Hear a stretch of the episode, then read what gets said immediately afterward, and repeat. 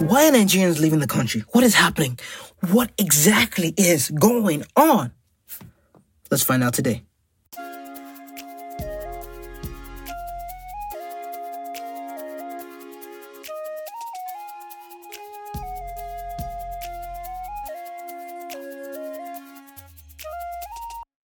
Welcome to the show, the Double AK podcast. It's your host, Toya Erasenara, your boy, and I'm bringing you all the news, all the life and society and culture from an immigrant perspective of someone who has lived outside the country, outside the continent of Africa, outside of Nigeria, who has lived abroad and who has seen things from both sides of the of the pond and will give you all the information from an immigrant perspective of someone who sees clearly.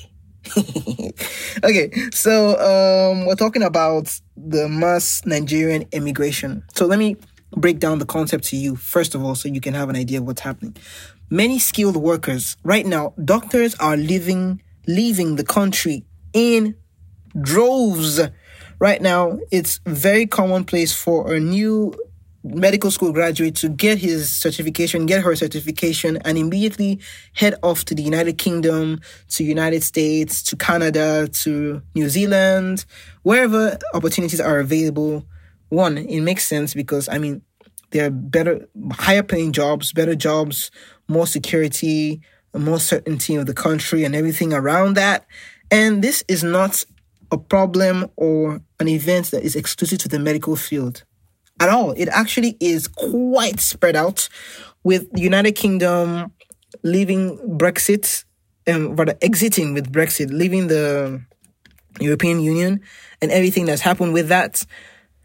There has been an increase in demand for skilled laborers, skilled workers in all these countries, especially the United Kingdom, and which means they've opened their borders more. And of course, places like Canada have these policies in place that have led people to come in as skilled workers. United States, since Trump came in as president, um, back in what what year was that? 2016. When he came in, there was a lot of um, commotion, and sad to say this, but Trump closed a lot of doors for immigrants, which meant many of those who were um, immigrating to America were stranded, had to go back, or found other countries where they could go to. So I would put America lower on the rung of emigra- immigration too now and it was back in 2015. So um, yeah, that's what's happening. So many skilled laborers are leaving the country, and you know when you see a problem, I always look at it like that's a beautiful opportunity. You see, many skilled workers are leaving the country. I'll say that again. Many skilled workers are leaving the country. What does that mean? Have you ever have you ever watched Home Alone? you might know where I'm going right now. Situation where the parents um, they left the boy in the house for Christmas by mistake, and the burglars tried to rob the house, but they didn't know the boy was there, and then the boy set traps for them all day long until they, they got caught by the police. That's the story of Home Alone. Well, not too different here. Many skilled workers are moving away, which gives an opportunity in ground for newer skilled labor to take its place. Now, you see where I'm coming from? It simply means that, hey, if there are people exiting higher positions of in society of employment, that means there are new spaces created for new people to take those positions.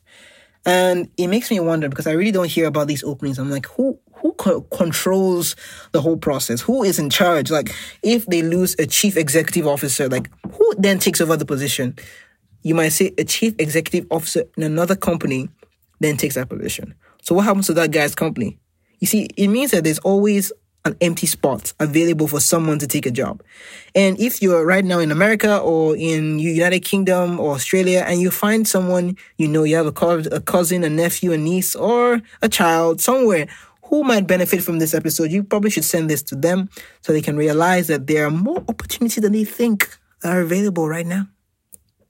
And you might say that, well, that doesn't mean I'm going to get the, the CEO position because I'm just starting out working. Well, you, you won't get the position, but the fact that there are, there are positions available means that there are positions available.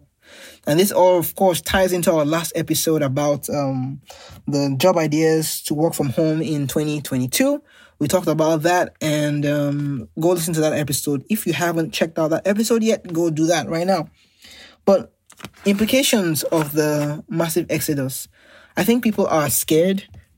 There is no certainty right now with the elections coming up next year and in Nigeria, and people are kind of scared. They don't know what to expect from the elections, how the country will be.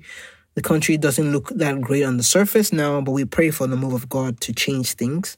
So I think people are hedging their bets. They are trying to make sure that they are safe and secure, their families are safe and secure by getting other options available. And I don't blame them at all. Having an opportunity to study outside the country, having an opportunity to live outside the country, if you get it, if you get the chance, take it. And the doors are open, so just keep your eyes open, keep your ears peeled to find something great. But that also means that there's a lot of room for growth right now within the country.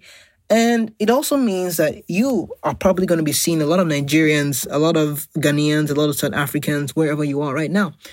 And I have some advice for you about this thing. Don't assume that everybody that comes to your country is a war torn refugee who doesn't have any food to eat, who came by boat.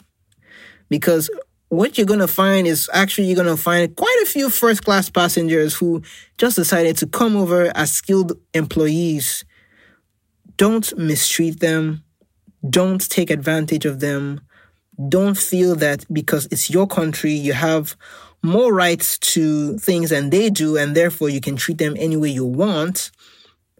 Don't do that because these guys that you're going to be meeting are very helpful and very nice. I'm hopefully hoping that most of them are decent people and they're hard workers, which they probably are. So here's what I want you to do. Don't assume that you understand them. Don't assume that you know their stories. Don't assume that, hey, I know all about Africa because I, I listened to this kid, the average African kid, Toya Raciner, and I listened to his show. Do not assume that spend some time. If you can, and maybe at church, you can invite like a family and over to your house for like a Sunday afternoon lunch and listen to their stories. They have so many stories to tell that you have no idea how things happened. I have some friends who were in the middle of killings in the north where their families and friends got killed because they didn't deny their faith and then they just narrowly escaped. I have friends who escaped all kinds of horrors in their countries. And I have friends also who just decided to move because they needed to find a greener pasture for their children and their children's children. Everybody's story is different and everybody's life is different. So I want to appeal to you right now. The next foreigner you see, the next stranger you see that you do not know their story, don't assume that you understand them. Don't assume that you know all about them. It also applies to you in Nigeria and in Ghana, South Africa, Tanzania, Rwanda, wherever you are, Egypt, Cameroon, and the rest, Congo. Don't assume things about expatriates or those who come into your country. If you want to learn, talk to them and learn let's start some discussions because you have so much to learn. I have so much to learn from all those around us.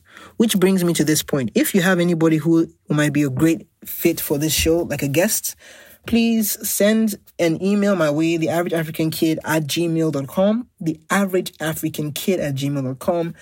Also, don't forget to subscribe to the show, share this episode with somebody else who might find great value in it. And yeah, I hope to talk to you in another episode. This has been really fun.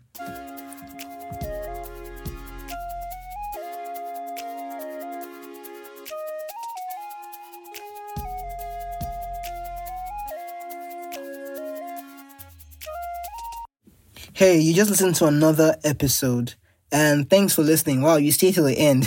That's an achievement. So don't forget to subscribe to this show wherever you get your podcast Apple Podcast, Stitcher, Pandora, Spotify, Podbean, wherever it is, bro. Pocket Cast. Subscribe to the show, and I thank you very much for all of that. So feel free to share this with a family member or friends or someone who might benefit from thinking about other people in other cultures from a better perspective. Once again, it's your host, Toya Racinara, reminding you to stay blessed, stay safe, and stay amazing. See you in the next one.